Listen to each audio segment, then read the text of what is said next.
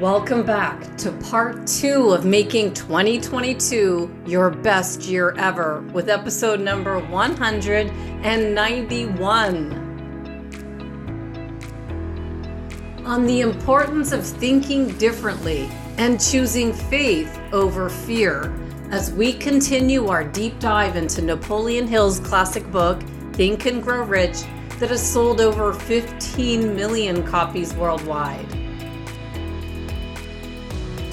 For those new or returning guests, welcome back to season seven of our podcast. I'm Andrea Samadi, author and educator from Toronto, Canada, now in Arizona, and like many of you who tune in, have been fascinated with learning, understanding, and applying the most current brain research to improve productivity in our schools, our sports, and workplace environments. This month, I decided to share my notes with you on a book that I've been studying every year with Paul Martinelli, who has studied the book for most of his career. It's a life changing book. On our first episode and part one of this book study, where we cover the author's introduction and desire chapter, we opened with a quote from undercover billionaire Grant Cardone, who said, In order to get to the next level of whatever you're doing, you must think and act in a wildly different way than you previously have been. And this is where I wanted to begin this episode with reviewing chapter one, Thoughts or Things, with the idea that we must think in a wildly different way than we previously have to obtain new results in 2022. So, how do we think in a wildly different way to get new results? The answer is by expanding our awareness. I'm sure you see now why studying Think and Grow Rich by reading and thinking about every word we're reading is so very important. We could spend a whole year studying this book, which is why I think we should all keep reading it, gaining more awareness long after January and this book study ends. Look at it this way Remember the last lesson where we looked at how ideas are formed and how it's up to us to act on our ideas and bring them to fruition? Look at the image in the show notes of the levels of frequency and think of this as an example of where you are now or your current thoughts, feelings, and actions that you're living with, giving you a certain result. Then imagine all the lines above where you are now leading to where you want to go. Think of these frequencies like radio stations. To tune into the radio station you want, you need to turn the dial to that frequency. This is exactly the same idea to think about when we want to tune into the frequency that our goal exists on. And it won't be with the same level of thinking that you have at your current level. That's the whole point of Marshall Goldsmith's book, What Got You Here Won't Get You There How Successful People Become Even More Successful. To attain your goal or a new result, you'll need to think and act in a wildly different way than you previously have been, like Grant Cardone reminded us. That's because the goal is on a different frequency than where you are now. To hit this new target, you'll need to think new thoughts, take new actions that will create new results, and none of them will be what you're currently doing. When I first saw this image, I remember wondering, well, how on the earth do I magically get on the same vibration as the thing I really want? And the first time I did this exercise, I wrote down that I wanted to live in the United States when I lived in Toronto at the time, and I had no idea how would even make this happen. In the beginning, we don't need to know all the details of how we will do what we want to do. So, how do you move to a new frequency? Over the years, and once I'd achieved a few goals this way, it became obvious how this works. Think back five years ago to the person you were then. You've probably grown and changed since then, and you may be nothing like the person you once were. You had new experiences that took you to a new frequency. It can happen with a new job where you must think an entirely different way than you had to with a previous job, or maybe you moved to a new location like I did and had new experiences that have changed you. Now you can see the importance of why Napoleon Hill called this book Think and Grow Rich, because it's crucial that we change our thinking to obtain the new results we're looking for. When we change our thinking, we'll have new experiences that will change our conditions, circumstances, and environment, changing our vibration or frequency level and put us exactly where we need to be for the attainment of our goal. Only then will we be able to look back and explain how we did it to others. Yesterday, I ran into my good friend Jeff Gould on the hiking trails. He's otherwise known as South Mountain Cowboy, and he's been horseback riding on these mountains for the past 40 years. And he looks so much younger than most of us who run up and down the hills daily. While chatting with Jeff, who's a huge supporter of this podcast, he shared what he's learning from the episodes, and that's that he's always challenging himself to think differently by tuning into different podcasts which is probably what keeps him looking and feeling so young. I agreed with him that happiness comes naturally when we do what we love and continually challenge ourselves to grow and live life doing whatever it is that makes us happy. It's a simple formula, really. We radiate energy when we're doing what we love and enjoy the most, aligning ourselves with more and more experiences as we continually expand and grow in pursuit of our vision. Can you see now how 2022 can be your best year ever? It just takes your vision and your will to achieve it. And I love seeing people like Jeff living their dream on a daily basis.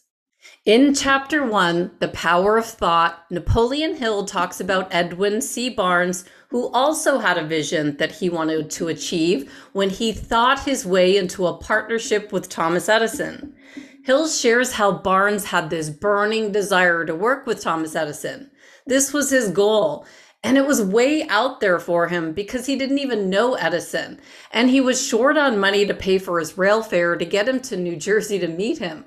Barnes overcame all the obstacles he faced, and Edison described meeting the man he would eventually partner with by recalling the day he arrived. He said, he stood there before me looking like an ordinary tramp, but there was something in the expression of his face which conveyed the impression that he was determined to get what he'd come after. Edison recognized the look in his eyes, and it was what allowed him to eventually go into partnership with Barnes, who had no money or influence to bring to the table, but he did have initiative, faith, and the will to win, which is all Edison needed to see. Barnes thought wildly different to obtain what he wanted, and Edison picked up the energy or vibration that came from him, and it was easy for him to trust this was going to be a lucrative partnership. There are more examples in this chapter that I hope you'll read to see why we should never quit when we experience defeat and why persistence is a power that often gets a person what they want, but only when that person persists long after most people would usually give up. Have you ever seen this principle in action? I saw an example of this recently while researching Dr. David Sinclair, who we covered on episode 189, when I uncovered that he had to self fund his trip from Australia to MIT in the US to interview to work in their lab, which he did. He didn't let his lack of funds stop him from finding his way to MIT and he had many obstacles to overcome when he would eventually begin his work, where he experienced criticism for the direction he wanted to take, when the other researchers questioned whether aging was even a thing to study. He had a clear vision of what he wanted, and he didn't let any obstacles get in his way, even though he faced many that began in his early days, and it was just something he had to push through. Which brings us to chapter two desire, and why we must know what we want with a crystal clear vision and hold an unwavering belief that we can have it and expect that we'll have it, remembering this is where it all begins, that all achievement begins with an idea. Barnes had a burning desire that was not a hope, it was not a wish, it was a pulsating desire which transcended everything else. It was definite. Barnes wanted to work with Edison, even though there was no evidence of these two meeting. It wasn't like Edison and Barnes had been talking about this idea for a while. It was Barnes's idea. And when he started to move this idea into form, I'm sure he thought it was crazy and something he wouldn't go shouting out from the rooftops. Going from where we are now to where we want to go is a process. You're never ready to start something, and you'll never be 100% ready. You just need to start and do the thing that you want to do. When I moved from Canada to the US in early 2001, I remember following this process and not sure of exactly how I was going to do it.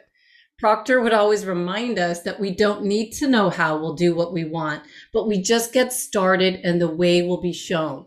That was true. The way will always be shown, along with a billion obstacles that will also show up to try to deter you from moving forward. You just need to know what you want and why, and this will drive your behavior. You can only explain how you did it after the fact, looking back once you arrive there. Do you know what you want? Do you have that burning desire that Edison saw in Barnes's eyes? Remember, it's difficult to see your own potential, but others can surely see it in us. That burning desire of what you want radiates from you, and others can pick up this energy and, like Edison did with Barnes, help move you to where you need to go. That's why you can't be shy about what you're working on. You'll need all the help you can get from as many different sources as possible. And there's something else to consider. Every person who wins in any undertaking must be willing to burn his ships and cut all sources of retreat. Barnes did this when he found his way to New Jersey to meet with Edison, and Dr. David Sinclair did it when he left Australia for MIT. I remember doing it when I left Toronto. There was no going back saying, oh, it didn't work out because I'd burned all ships and had no other options.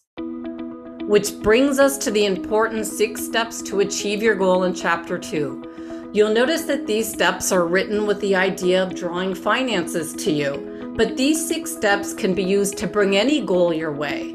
These are the six steps I have written on my wall that I read and write every day, and Grant Cardone, Undercover Billionaire, says he does this as well. All six steps every day, twice a day and I've watched him do it with a legal pad of paper in less than three minutes. These six steps will help you put your goal into your non conscious mind so that eventually happens on autopilot without much effort at all. Here are the six steps to put any goal into our non conscious mind so it eventually happens on autopilot without much effort at all. Step one Write out a clear description of what you want. And we covered this extensively in part one of the book study. Step two, you must be prepared to give something of value up in return for what you want. There's no such thing as something for nothing. When you begin working on your action steps, it will become clear what you're giving up. Step three, set a date for when you intend to have the goal that you desire. Step four, create your action plan to carry out what you want, whether you're ready for it or not. Step five, write this out in detail. And step six, read what you wrote twice a day. And as you read it, see and feel and believe yourself already in the possession of what you want. It's this simple, but not really, because most people won't follow these steps. I was surprised when I watched Grant Cardone demonstrating how he writes and reads his goals twice a day, mostly because I know where this idea originated from, and most people miss the reading out loud part. Cardone didn't. He knows these six steps and didn't miss one of them. It's easy to read this book and grab some ideas to implement and then make some mistakes, and you don't do exactly what the book suggests. That's why it's called Think and Grow Rich. I wanted to cover some common mistakes that are made when setting goals that will guarantee none of this will work. Mistake number one people set goals on what they know they can already do or what they've done in the past. You'll be sure to fail this way because there's no inspiration in going after what you already know you can do. You must really stretch yourself and think what you want that takes you beyond where you've ever been before in this process. Mistake two You'll be sure to fail if you don't change your plans when they aren't working. If your plan A fails, do you have a plan B? And finally, remember you don't need to know exactly how you will attain your goals. Just begin, do the work, and eventually you'll achieve it. And only then will you be able to explain this process to others. Chapter two has some examples of well known, highly successful people who have put these ideas into action and ends with Hill summarizing the process for us when he says, I want to convey the thought that all achievement, no matter what its nature or purpose, must begin with an intense, burning desire for something definite. Through some strange and powerful principle of mental chemistry, nature wraps up in the impulse of strong desire, that something which recognizes no such word as impossible and accepts no such reality as failure. We must also remember there's a difference between wishing for something and being ready to receive it. Remember that look that Edison saw in Barnes's eyes? Do you have that look with whatever it is you want? If I was standing in front of you and asked you, what do you really want? Would you answer this question clearly and confidently with that look in your eye and be able to show me that you could use the six steps with your action plan? Or would this question catch you off guard, like when Proctor first asked me and I wasn't prepared to answer it? This brings new meaning to the quote luck is when preparation and opportunity meet. How? Over time, we become better at what we do. Every day that we write and repeat our vision out loud, it etches deeper into our being. Our vision becomes who we are, and we never let it rust until we perfect our craft and achieve our goals. Keep going and remember if a person is not prepared when the opportunity arises, it will only make them look foolish. Always be prepared. But how do I overcome my fears? What happens when you begin moving towards your big, outrageous idea and fear or doubt start to set in, ruining your vision and making you want to give up? This will happen. It will happen more times than you'd like. Dr. Sinclair mentioned it happened to him when he finally got to MIT to work on his vision of creating anti aging strategies. And the people he worked with challenged his ideas, urging him to reconsider his vision and that anti aging wasn't a thing to study. He talked about this on Joe Rogan's podcast that he actually called home and was worried that he'd made a mistake with his vision. It's easy to see how this happens when it's not you who's experiencing the fear. Look at the image in the show notes where you see your inspired idea that you're working on with focused thought. I wrote about this in my first book, The Secret for Teens Revealed, and it's something I learned from my early days of working with Proctor. It's called the terror barrier or change mechanism. To break through to a new level, you'll need to break through what Proctor called the terror barrier, and I renamed it in my book, The Change Mechanism. It's what happens when you have a major shift in your life and you begin to feel scared deep inside that maybe you've made a mistake your entire central nervous system starts to go off as you begin to think of this new thought. I remember feeling this when I quit my teaching job, broke my contract with Toronto District School Board, and went to work for Proctor for $10 an hour. It didn't help that my dad screamed at me that I would regret this decision for the rest of my life. But I really did believe there was more I needed to learn. So you're going to go through these four stages anytime you start a new idea. It starts with stage one help, I'm stuck. When you're here, you're living in your comfort zone. Life is easy because you're not stretching outside your comfort zone. There's no discomfort or fear. But if you were to be honest, this type of life is playing it safe. You might know you're capable of so much more, but are afraid to take the necessary steps needed for this change. You're stuck here in your old paradigm. If you look in the image in the show notes, I show a person who is thinking X thoughts in their conscious mind or whatever thoughts they're thinking currently, getting them the results they're getting. And so they're thinking those same thoughts, X thoughts in their non conscious mind, getting them X results or the same results. They're not doing anything new and the results will stay the same. We've all been here, stuck, not sure of how to make a change. Stage two, I'm frustrated. If we live life stuck for too long, you'll become frustrated because it's natural we want to be, do, or have more with our life. We're either creating, expanding, and growing, or we're going the other way, disintegrating, not growing, and frustrated. The feeling of frustration can be motivating and push you to make change and try something different. Bringing us to stage three I'm making changes, but it feels so uncomfortable. At this stage, you've taken a new idea, and in the diagram, I label it the Y idea in your conscious mind. But your non conscious mind still has your old way of thinking, your X idea. And so there's cognitive dissonance at the brain level. The new idea might be a new job, moving somewhere else, or maybe an entire career change. And suddenly, in the middle of the decision making process, your entire central nervous system goes out of control. You're overcome with fear. And it's because your non conscious mind is still operating with your old idea of what you were doing before you thought of this new idea. And you'll think you've made a mistake and question your decision. You want to go back to the old way. At this point, we must understand that the opposite of fear is faith, leading us to chapter three of the book. We feel fear because we lack understanding. Faith is based on understanding. And when we have it, we can move forward and never look back at our old life. We will only advance forward to new opportunity with understanding and with the use of faith. It's here that we break free from our past and experience the final stage, stage four, which is freedom. Freedom is achieved when we step outside of our comfort zone, feeling uncomfortable, but we do it anyway and keep moving towards growth. You'll see in the diagram, I've got a Y idea in the conscious mind, the new idea. And over time, the Y idea goes into our non conscious mind, giving us the new Y type results. And as over time, you'll notice that you've made the switch. You've broke free from your past where you were stuck into a more fulfilling life, creating this new result.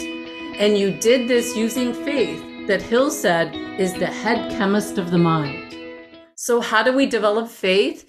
Faith is a state of mind that may be induced or created by affirmations or repeated instructions through the principle of autosuggestion. We develop faith by following the six steps, writing and reading our goals out loud every day, twice a day, until it moves into our non conscious mind on autosuggestion. It's a process. If you've never read your goals out loud before, I'll tell you it feels really weird in the beginning. When I first started doing this activity, I would close my office window thinking my neighbors will think I'm crazy, especially when I did this process trying to win grant funding for some of the projects I was working on. The first time you do this, you'll feel weird until with time, your words flow quickly, confidently, and easily. You'll read your goals out loud as if you're already in possession of them. I found it helps to say something like, I'm so happy and grateful now that, and whatever it is that you want. I put now that I'm awarded a $50,000 grant to work with students in our schools or whatever it is that you might be working on. This is the part where we may all have different beliefs with this process, but if you're like me and believe there's something bigger than you, you can call it whatever you want. God, spirit, infinite intelligence, whatever you call it, you'll feel it in this process. Hill wrote that faith is the element the chemical which, when mixed with prayer, gives one direct communication with infinite intelligence. We must have faith in our dreams, not our doubts. This is a process that comes from following the six steps of reading, writing our goals every day, and it doesn't need a lot of time. Grant Cardone, like I mentioned, did it in less than three minutes. Faith is a state of mind that will develop as you become more self aware, self confident with this experience. Remember to become unwavering with our faith, you must go through the terror barrier and match up your conscious mind with your non conscious mind with your new idea. You'll continue to build faith through autosuggestion when you write and read out loud your goals. Just pick one idea that you're going to work on, and as you move towards it with new actions, you'll develop new self confidence, self awareness, and self esteem. This will lead to belief. One day you'll be working and you'll think back to the early days when you didn't have that level of confidence, faith, and belief that you have today, and you'll be grateful that you stepped outside of your comfort zone through the fear with faith at your side into a new life that has more opportunity than you ever realized. Whatever it is you're working on, remember that with understanding, you can move past the fears, doubts, and uncertainties to hope. And this changes your entire mindset, giving you faith, fueling you to keep moving forward. I hope you're enjoying studying this book with me as I'm diving deeper into my notes more thoroughly than I've ever done in the past. Some of the wisest people in the world have studied these principles. It doesn't matter what your background or level of education is, the playing field is equal for all of us. This book is the essence of success that can be used in anyone's life. I'll see you in a few days as we move into our next episode of this book study with specialized knowledge, imagination, and organized planning. And we also have an interview coming up with Nick Jonsson from Singapore, the author of the important and timely book, Executive Loneliness The Five Pathways to Overcome Isolation, Stress, Anxiety, and Depression in the Modern Business World. See you in a few days.